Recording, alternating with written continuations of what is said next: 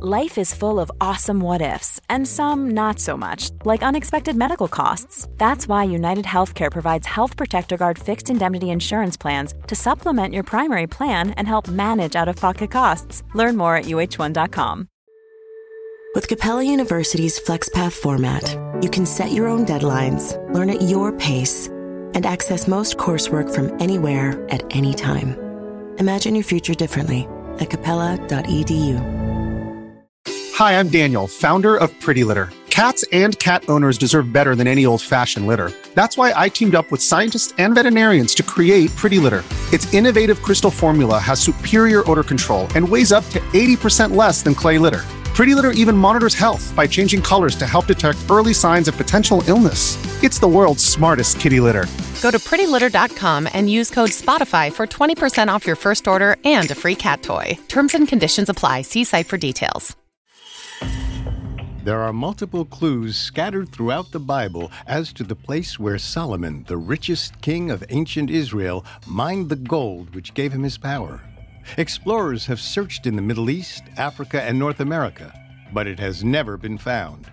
If you enjoy these episodes on King Solomon's Mines and want to hear more tales of history's greatest mysteries, subscribe to Unexplained Mysteries. New episodes premiere every Thursday. Listen free on Spotify or wherever you get your podcasts.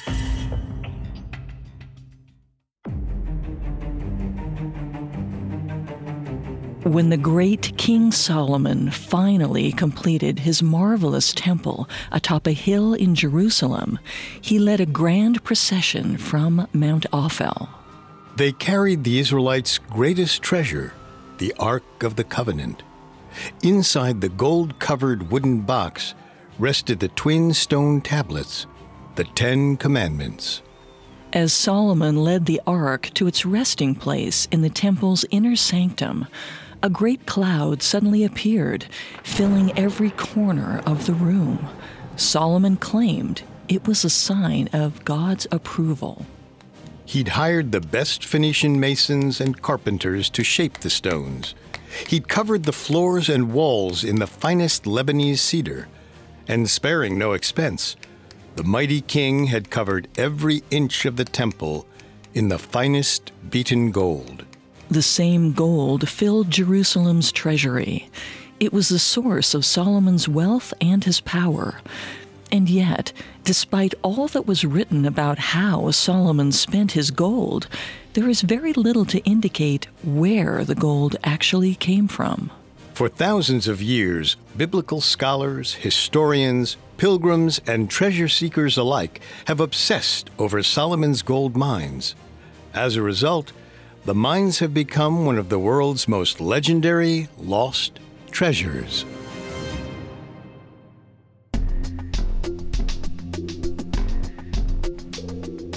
Welcome to Unexplained Mysteries, a Parcast original. I'm your host, Molly. And I'm your host, Richard. In life, there's so much we don't know. But in this show, we don't take we don't know for an answer. Every Thursday, we investigate the greatest mysteries of history and life on Earth. You can find episodes of Unexplained Mysteries and all other Parcast originals for free on Spotify or wherever you listen to podcasts. To stream Unexplained Mysteries for free on Spotify, just open the app and type Unexplained Mysteries in the search bar. At Parcast, we're grateful for you, our listeners. You allow us to do what we love. Let us know how we're doing. Reach out on Facebook and Instagram at Parcast and Twitter at Parcast Network. And if you enjoyed today's episode, the best way to help us is to leave a five star review wherever you're listening. It really does help. This is our first episode on King Solomon's Mines. According to the Old Testament, Solomon was the richest king of ancient Israel. Vague clues are scattered throughout the Bible about the source of the gold that gave him his power. Explorers have searched for the mines in the Middle East, Africa, even North America, but they've never been found. This week, we'll explore the biblical story as well as the true history of Solomon's reign, his famous temple, and his alliances across the ancient world. Next week, we'll discuss the main theories about the possible location of King Solomon's legendary mines.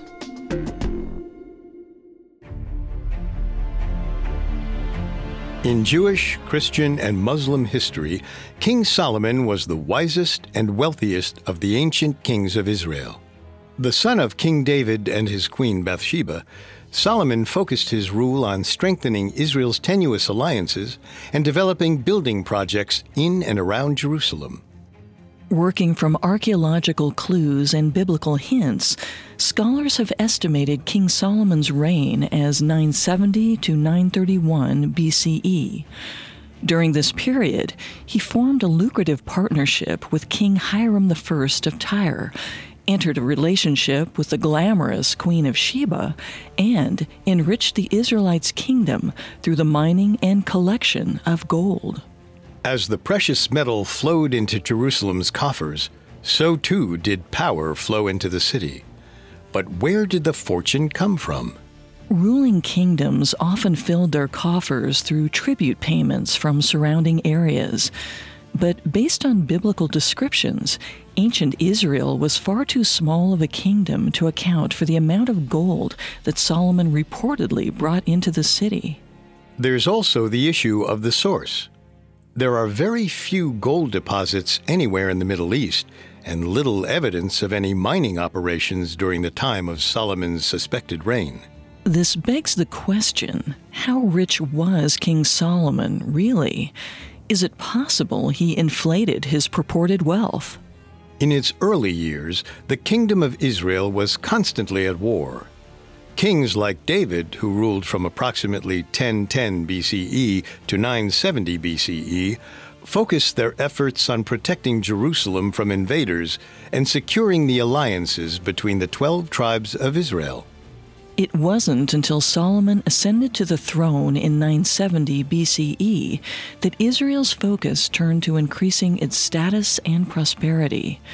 Though most of the dates in this story are estimates, it would seem that Solomon took control of the country when he was only 15 or 16 years old. Just four years into his rule at age 19, Solomon began building the great temple to Yahweh, an ancient name for God that appears in the Hebrew Bible.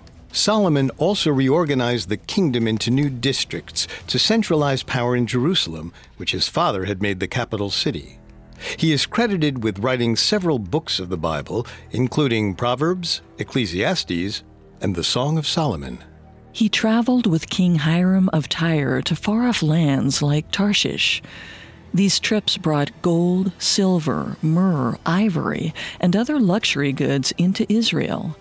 In a single year, Solomon collected 666 talents of gold from various expeditions, that's equal to almost a billion dollars worth of gold today. Above all, Solomon was known for his thoughtfulness and wisdom. His status as a wise ruler is perhaps best exemplified in the story of the judgment of Solomon. As relayed in the Book of Kings, one day two young mothers came to Solomon at his court. They shared a house, and the day before, one of their two babies had died in its sleep.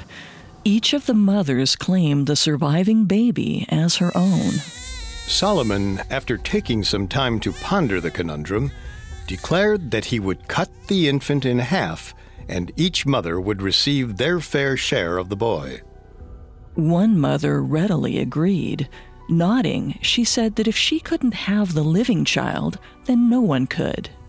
The second mother was more upset. Crying out, she implored King Solomon to give the baby to the other woman. She didn't care who got the boy as long as he was kept safe. Solomon smiled and motioned for his guard to resheath his sword. He declared that the second woman was obviously the boy's mother, as only the true parent would relinquish her baby to save its life. This story spread throughout Israel as evidence of Solomon's wisdom. And according to the biblical and archaeological record, his prudence and foresight led to a great age for the kingdom. Solomon struck alliances that contributed to the economic boom in the Levant. an eastern Mediterranean region that contains modern day Cyprus, Israel, Jordan, Palestine, Syria, and parts of Turkey. To secure trade with other kingdoms, he married multiple wives from those regions. His most famous and mythologized trade relationship was with the Queen of Sheba. The Queen of Sheba only shows up for a brief moment in the Hebrew Bible, but in that short reference, she captured the attention of storytellers for generations.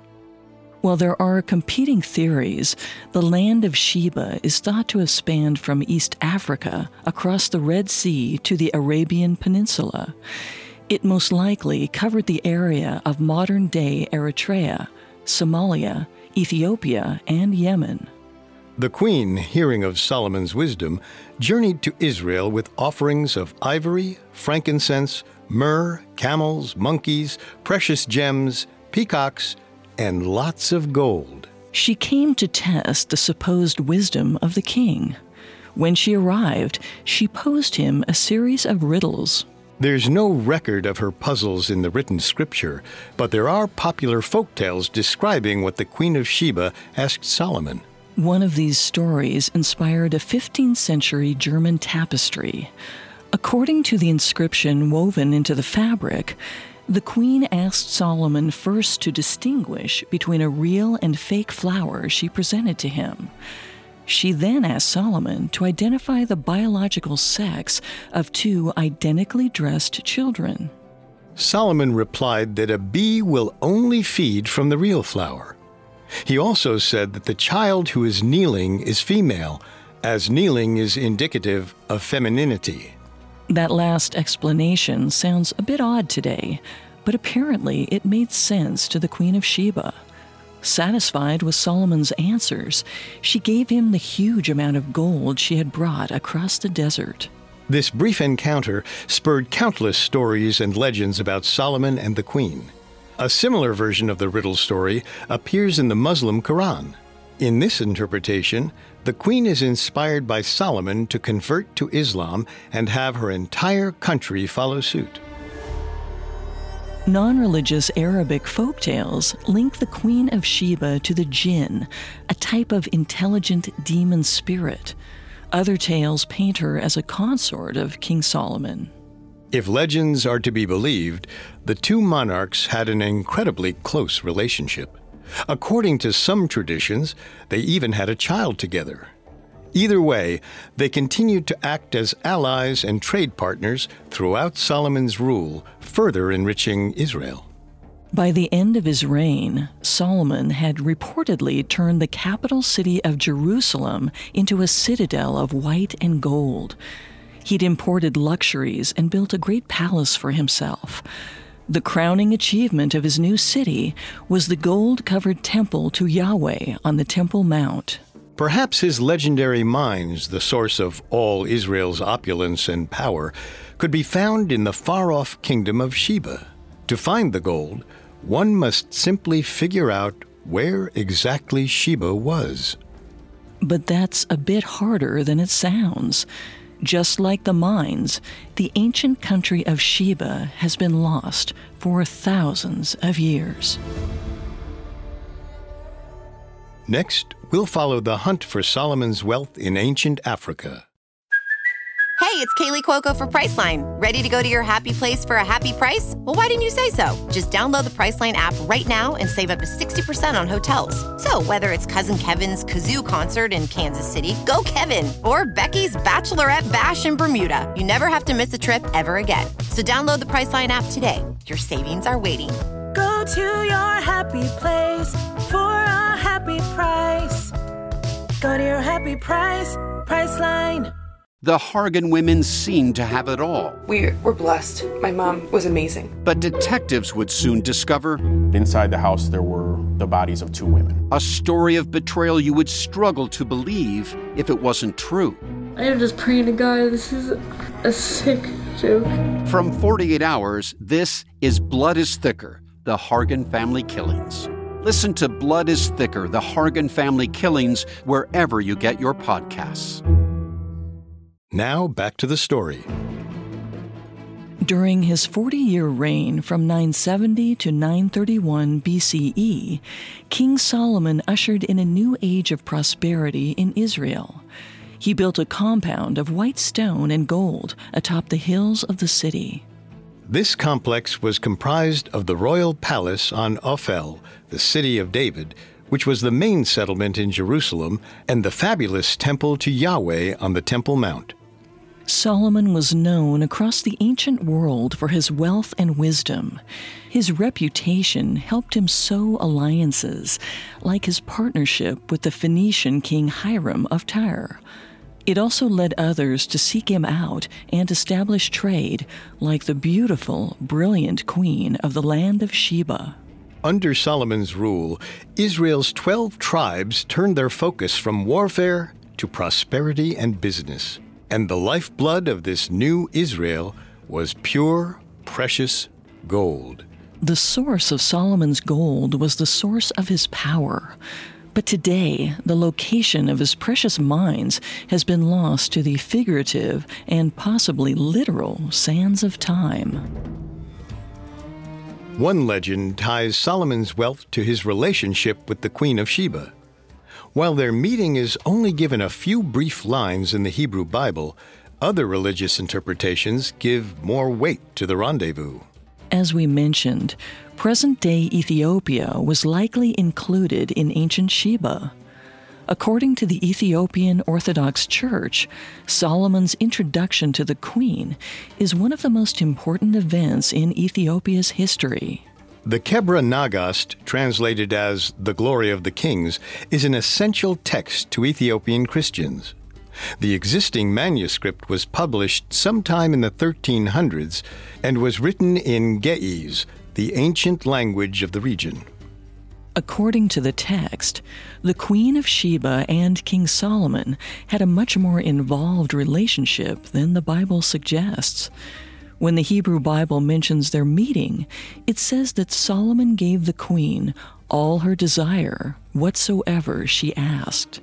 According to the Ethiopian Orthodox Church, whatever she asked included a sexual relationship.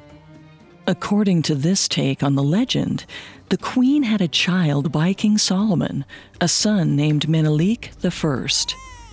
He took on the religion of his father and ruled Sheba from the ancient city of Axum. His line governed modern day Ethiopia for generations. When Menelik was a young man, he traveled with his mother from Sheba to Israel to meet his father. During his visit, Solomon presented Menelik with a replica of the Israelites' greatest treasure, the Ark of the Covenant. One night before he left, Menelik managed to switch the imitation ark with the one that resided in Solomon's temple.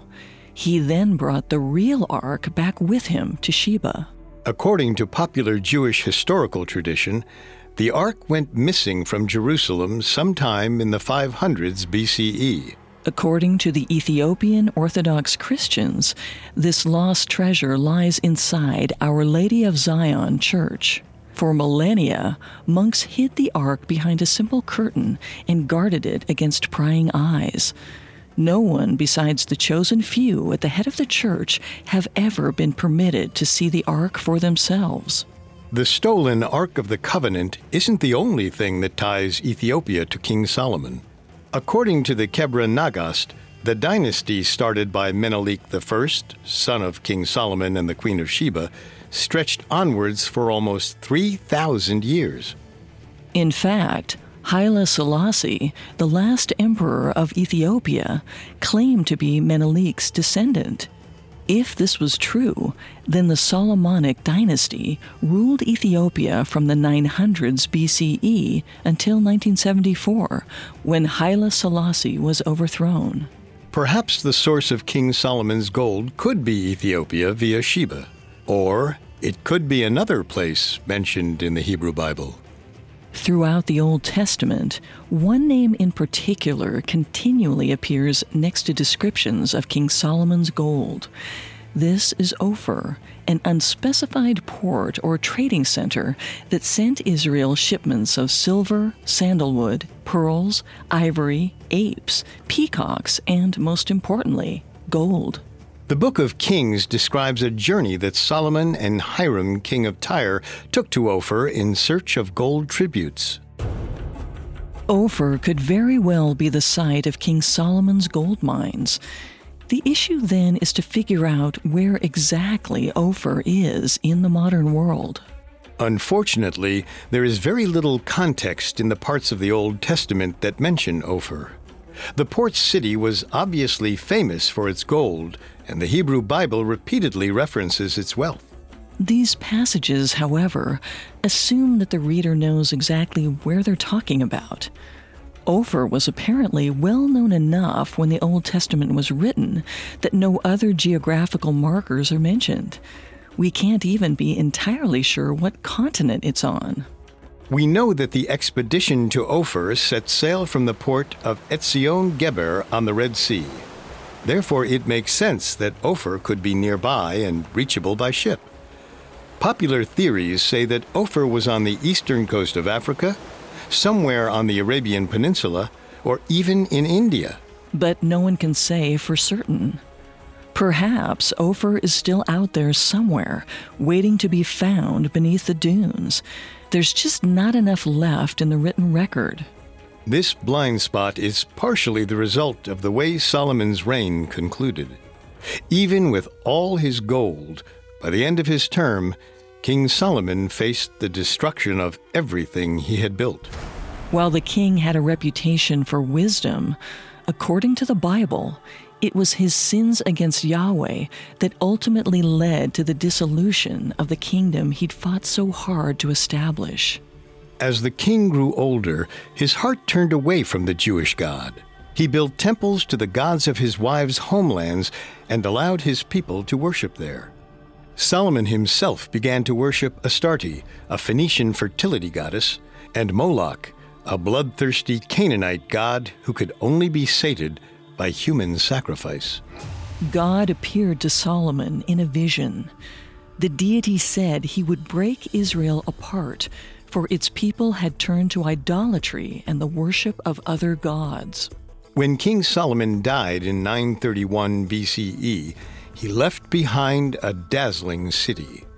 Beyond his palace and temple, he'd built a magnificent courthouse, a house for his main wife, and multiple pagan altars and temples for his other wives. All of these were made of the finest cedar and stone, topped with gold.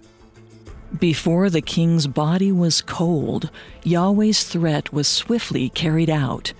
When Solomon's son, Rehoboam, took the throne, ten of the twelve tribes of Israel refused to recognize him as their ruler. During his reign, Solomon had implemented hefty taxes on the surrounding tribes. Now that he was dead, the ten tribes demanded that Rehoboam cut the taxes his father had implemented but he refused. So these tribes split off, dividing Solomon's prosperous kingdom into the two warring states of Israel and Judah. Judah would never again rejoin Israel under a Jewish king. Solomon's work was undone. The story of King Solomon is a fantastic and dramatic one, with captivating characters like the Queen of Sheba and a powerful allegory of sin and destruction. According to the Hebrew Bible, Jerusalem under Solomon became the glittering golden capital of a mighty kingdom. But did any of it actually happen that way?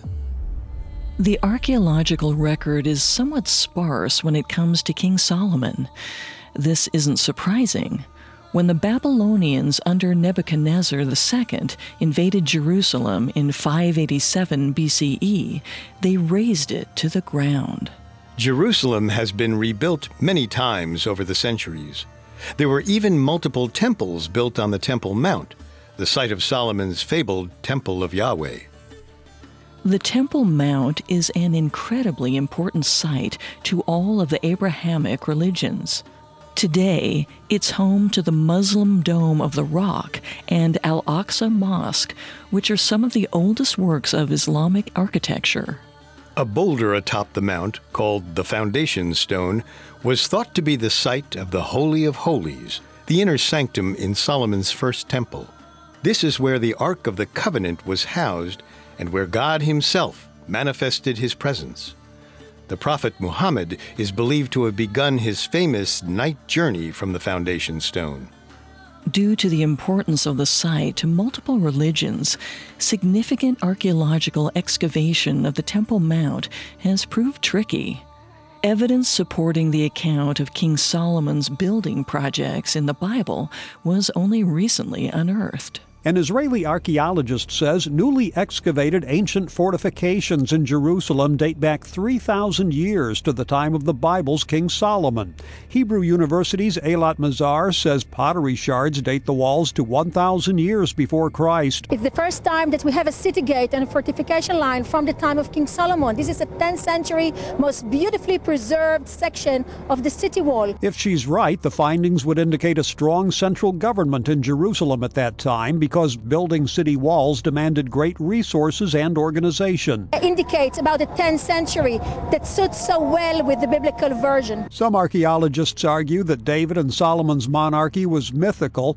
Others, including Mazar, believe they actually ruled 3,000 years ago.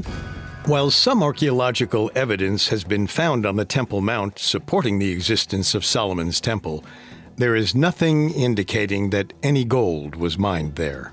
But what of Sheba? Even today, Ethiopia is an exceedingly gold rich country.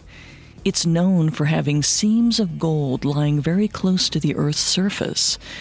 Is it possible that the gold that covered the first temple built in Jerusalem came from what is now Ethiopia? Author Tahir Shah tried to answer this question when he journeyed to Ethiopia in 1999. Shah is a British journalist and author known for recounting his far flung journeys in travel literature.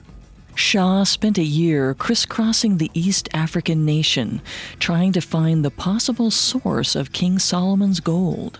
Throughout his journey, Tahir became more and more certain that the mines of King Solomon must be hidden somewhere in gold rich Ethiopia's rugged countryside. When he stumbled upon mentions of a mysterious cave filled with gold in an out of print explorer's travelogue, he knew he'd found it. Hidden in a secret cavern in a certain mountain in Ethiopia, Shah believed King Solomon's mines awaited him. Now, all he had to do was find the entrance. We'll travel deeper into the mines and Ethiopia's history after this. This episode is brought to you by Shopify. Whether you're selling a little or a lot, Shopify helps you do your thing, however you cha-ching. From the launch your online shop stage, all the way to the we just hit a million orders stage. No matter what stage you're in, Shopify's there to help you grow. Sign up for a $1 per month trial period at shopify.com slash special offer, all lowercase. That's shopify.com slash special offer. This episode is brought to you by Etsy. Sound the gifting panic alarm. You need to get an amazing gift. Wait, no, the perfect gift. Relax. Now you can use gift mode on Etsy. Gift mode on Etsy takes the stress out of gifting, so you can find the perfect item for anyone and any occasion. It's easy. Just tap or click gift mode on your Etsy app or Etsy.com. Then answer a few short questions about who you're shopping for and what they like. And gift mode instantly gives you curated gift ideas based on hundreds of personas.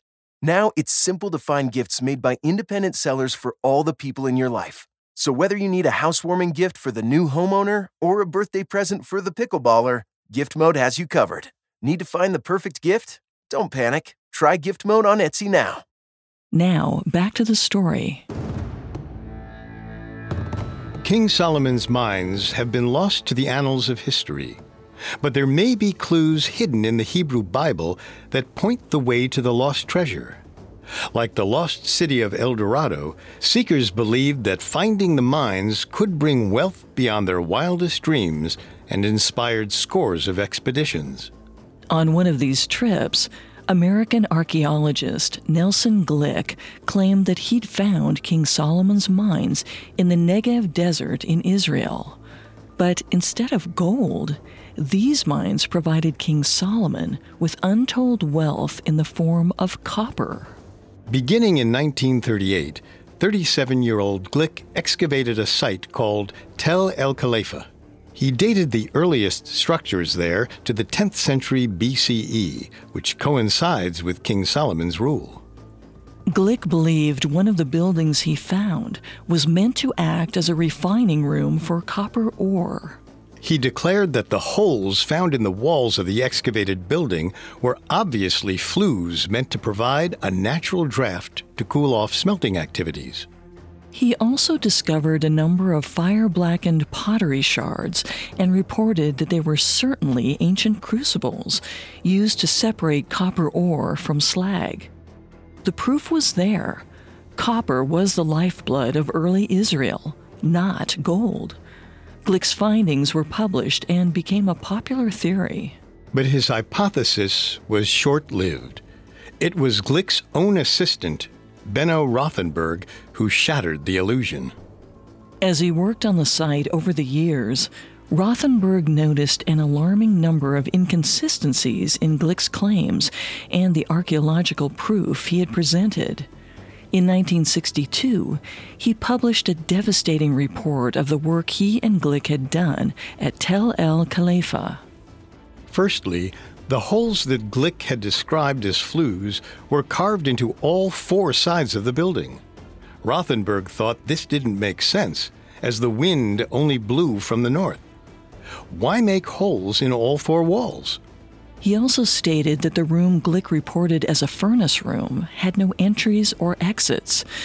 It would be impossible for anyone to go inside and adjust the furnace.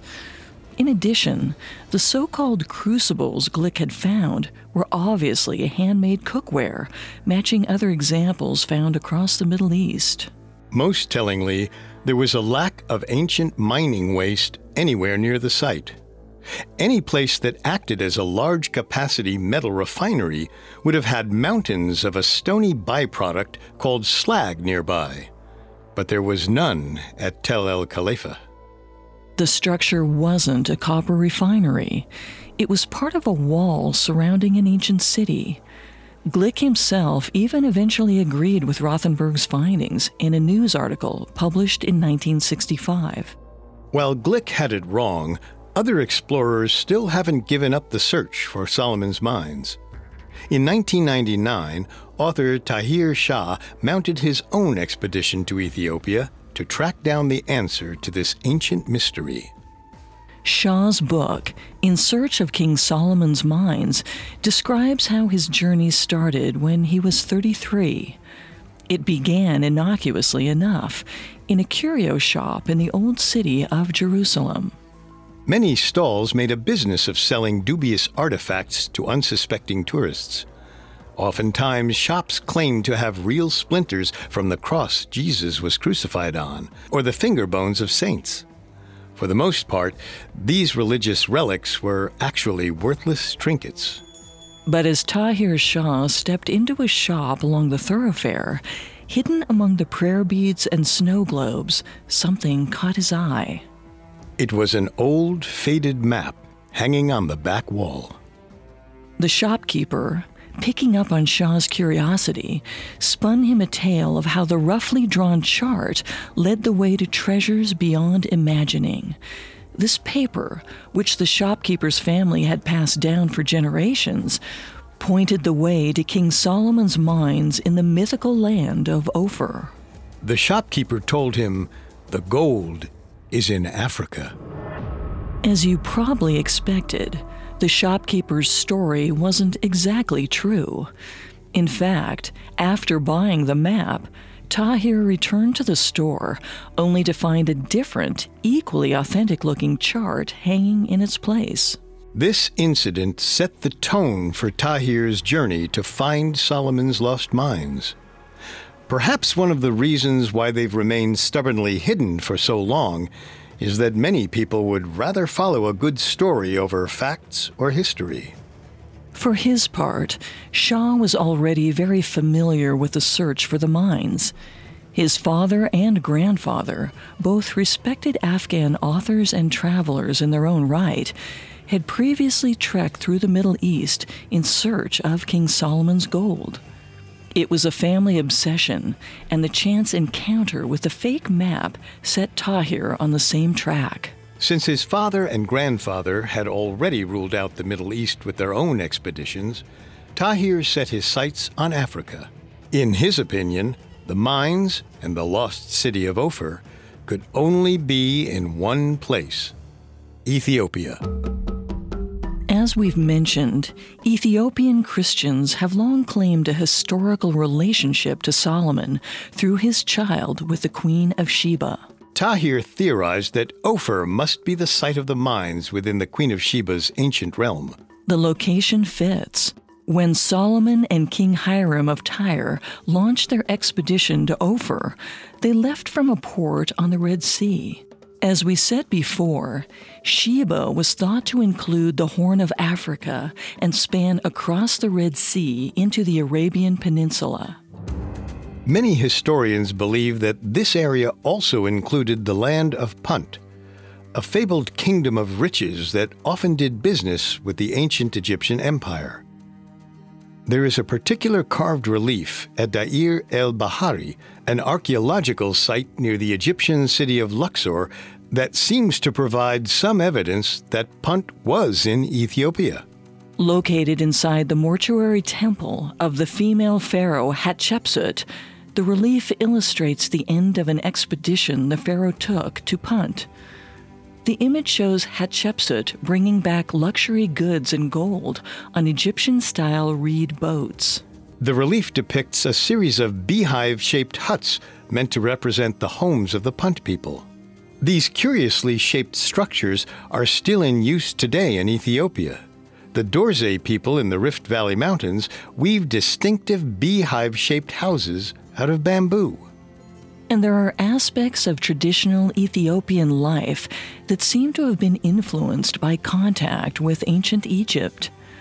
The low, long reed boats favored by the pharaohs are still used by Ethiopian fishermen today. Additionally, the Ethiopian Orthodox Church still uses an ancient traditional percussion instrument called a sistrum, which can be found in Egyptian hieroglyphs from thousands of years ago. These remnants of Egyptian culture were well known to Tahir Shah and helped influence his decision to search for King Solomon's mines in Ethiopia. He reasoned that the Israelites were enslaved in Egypt when Hatshepsut ruled. They would have heard of the fabulous wealth found in Punt to the south. When Solomon came to power and was looking to enrich his kingdom, it made sense that he would seek out a place that had historically been associated with gold and luxury goods.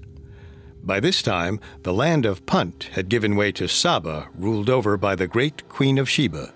With these legends in mind, Tahir Shah set off in 1999 for Addis Ababa, the capital city of Ethiopia, to see if he could find the mines for himself.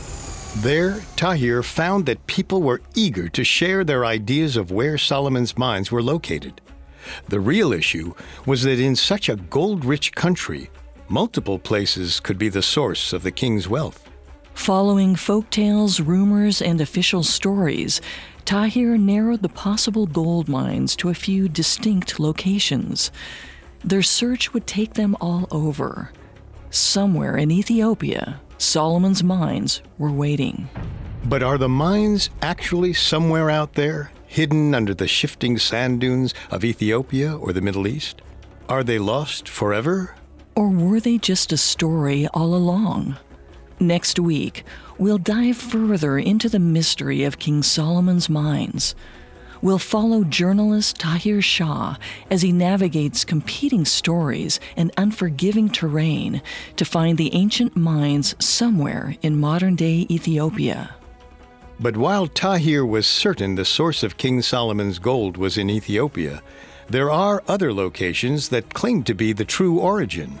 In fact, people have insisted they found King Solomon's mines all across the world from sites in modern day Israel to India to the southern tip of Africa and even the Americas. With the historical record being so vague and archaeological evidence being so scarce, all of these places could have a valid claim to the site of the mines. But which one is the true one? Join us next week to find out.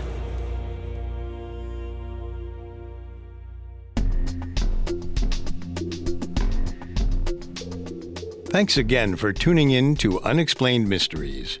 We will be back Thursday with part two of The Lost Mines of Solomon. For more information on the search for the mines, amongst the many sources we used, we found In Search for King Solomon's Mines by Tahir Shah and the National Geographic article In Search of the Real Queen of Sheba by Stanley Stewart extremely helpful to our research. You can find all episodes of Unexplained Mysteries and all other Parcast originals for free on Spotify. Not only does Spotify already have all of your favorite music, but now Spotify is making it easy for you to enjoy all of your favorite Parcast originals like Unexplained Mysteries for free from your phone, desktop, or smart speaker. To stream Unexplained Mysteries on Spotify, just open the app and type Unexplained Mysteries in the search bar.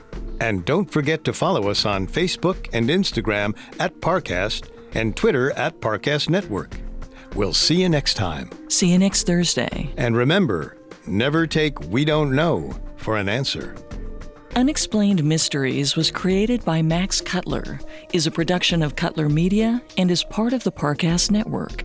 It is produced by Max and Ron Cutler, sound design by Russell Nash, with production assistance by Ron Shapiro and Joel Stein. Additional production assistance by Maggie Admire and Freddie Beckley. This episode of Unexplained Mysteries was written by Molly Quinlan and stars Molly Brandenburg and Richard Rossner.